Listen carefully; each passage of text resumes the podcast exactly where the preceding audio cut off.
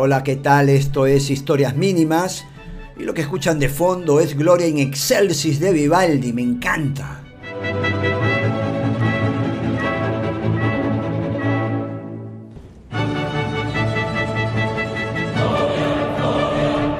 Hoy día le quiero hablar de las palabras. No sé si usted se dio cuenta, pero las palabras son como las personas. Las palabras, igual que las personas, nacen, mueren, se reproducen, ¿sí? También, y son lindas, son feas. El concepto de lindo y feo ya lo sabemos, no se lo voy a repetir, es relativo, pero hay palabras más lindas que otras, como hay personas más lindas que otras, ¿no? Para mi madre yo era el tipo más lindo del mundo, imagínense, ¿no? Es decir, es subjetivo, de todas maneras, ¿no? Pero en las palabras también hay palabras que gustan más que otras, ¿no? Imagínense, imagínense un concurso de belleza de palabras, ¿no? ¿Quién sería la, palabra más linda? Bueno, se hizo hace, en los años 80, en Chile, el diario El Mercurio convocó a un grupo de intelectuales para que escogieran las palabras más lindas. Mire, ¿ah? llamaron a Jorge Luis Borges, ¿eh? es el Dream Team. Lázaro Carreter, Julián Marías, Gregorio Marañón, Camilo José Cela, José Donoso y Arturo, Arturo Uslar Pietri. Ellos fueron los encargados de escoger las 10 palabras semánticamente más bellas. ¿no? Es decir, las que eran eh, lindas, hermosas, por su definición. No, sé, no se sabe si si el jurado se puso de acuerdo, si el jurado, si la decisión fue unánime. No se sabe mucho. Lo que sí se sabe cuáles son las ganadoras. ¿ah? Preste atención. Las 10 palabras más lindas del idioma español. En orden de, digamos, de, prioridades, en orden de, de méritos. Primero, libertad. Segundo, mar. Tercero, madre. Cuarto, azul. Quinto lugar, la palabra paz. Sexto lugar, la palabra Dios. Séptimo lugar esperanza, octavo lugar belleza, noveno lugar amor y último lugar amistad. Eso es lo que hicieron, así se, pudieron, se pusieron de acuerdo. Sin embargo, parece que Jorge Luis Borges no se quedó contento con esto, o de repente sí se quedó contento, pero quiso hacer una lista propia. Pero además, esta lista no, no era de, de palabras lindas por definición, sino lindas por sonido. Es decir, Borges escogió las 10 palabras del idioma español que sonaban mejor. ¿Cuáles fueron? Escucha, sándalo en primer lugar, jacarandá, penumbra, sombra, cristal, exámetro, ámbar, runa, que es una palabra quechua me parece, anhelar y arena. Esas fueron las preferidas del escritor argentino. Las palabras son relativas. Lo que para un grupo significa algo, para otro grupo no significa nada. Siempre se cuenta que cuando vino Thalía acá al Perú hace muchos años, la cantante, la actriz, la hermosísima Thalía, vino acá al Perú en los años 80, recién había hecho una de esas novelas en donde siempre es pobre y termina casándose con el que tiene más plata. Bueno, vino al Perú y estaba en Canal 4 y salió por la ventana, tiempos anteriores a los trending topics y a este, las tendencias en internet, y un grupo de gente le esperaba, quería un autógrafo, una foto como siempre, y ella salió por la ventana del segundo piso y dijo, me tiro para que me cachen, me tiro para que me cachen. Claro, y la gente se miraba y decía, bueno, que se tire, ¿no? Lo que pasa que en México, cachar es agarrar, ¿no? que viene del inglés to catch, catch, agarrar. En el Perú tiene una connotación distinta, directamente una connotación sexual, y la gente estaba confundida. Porque las palabras significan, le decía que son como las personas, cambian, varían, no son iguales en todos sitios. ¿no? Por ejemplo, fíjese, los guarados de Venezuela, que aseguran habitar los suburbios del paraíso, nunca supieron de listas de mejores palabras, de listas de palabras que sonaban mejor. En realidad tampoco les hubieran prestado mucha atención, pues tienen, según dicen ellos, el lenguaje más lindo del mundo.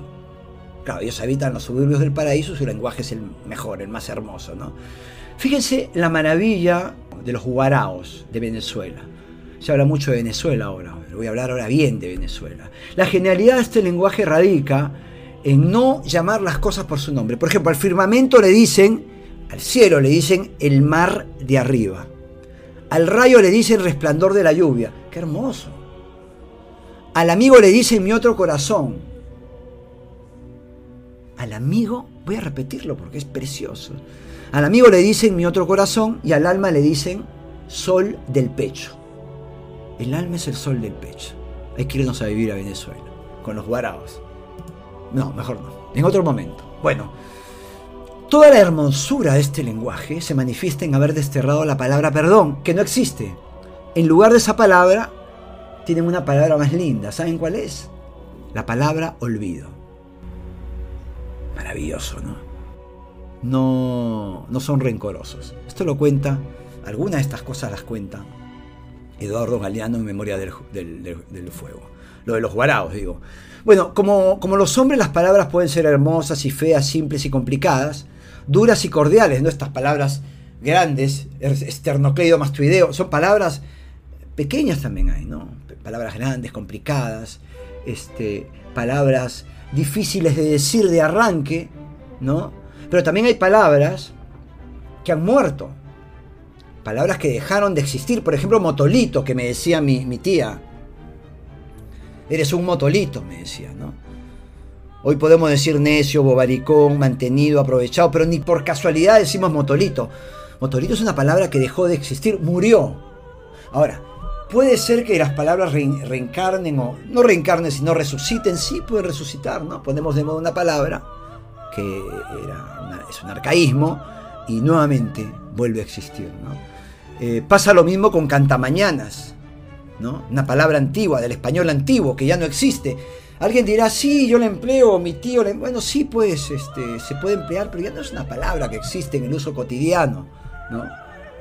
Cantamañanas es una de esas palabras. Se puede decir informal, desordenado, irresponsable, desconsiderado. Términos contundentes, pero que descalifican a una persona de manera rotunda.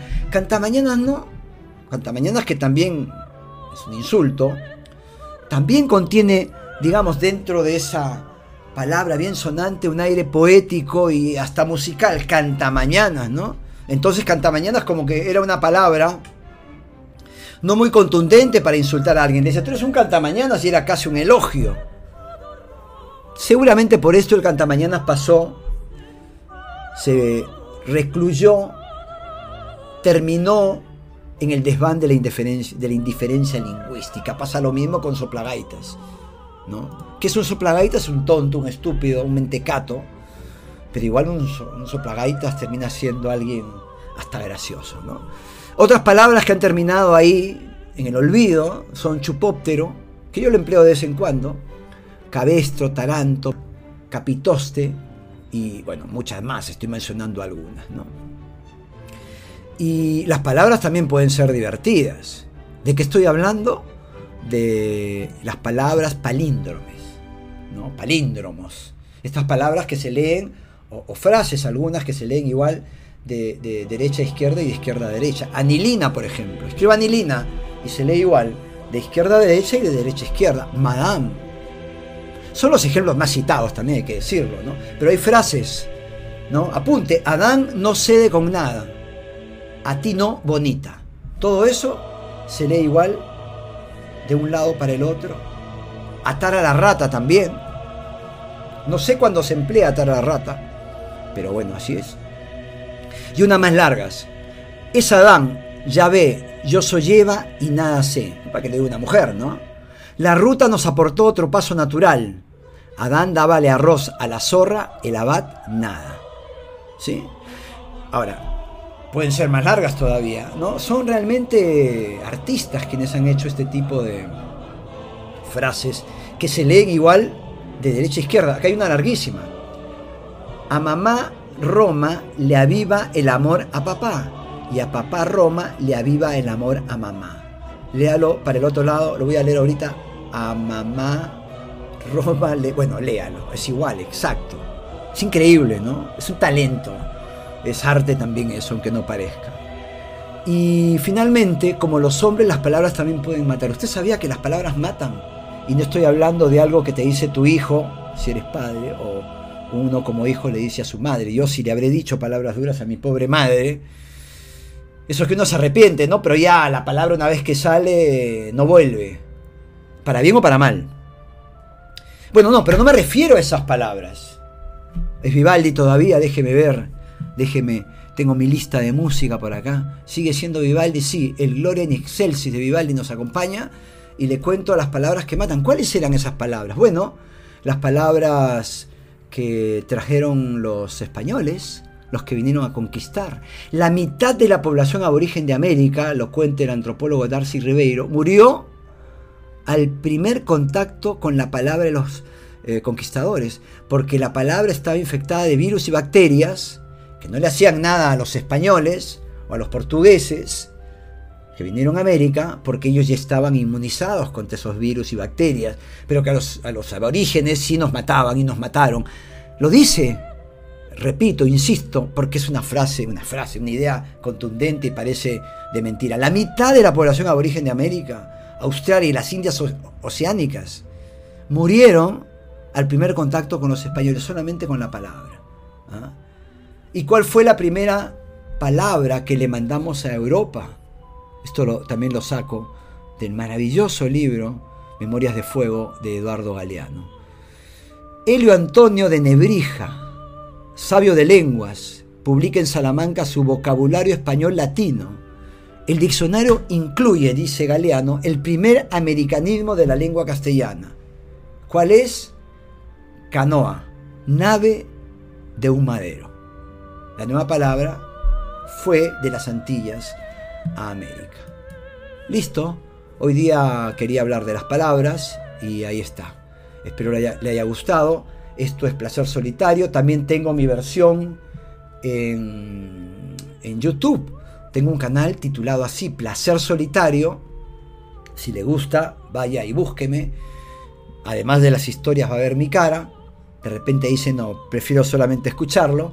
Y las historias son totalmente distintas, ¿no? De esto no he hablado en, en, la, en el canal de YouTube. Y también tengo mi página web, quieropoco.pe. Ya contaré por qué quiero poco.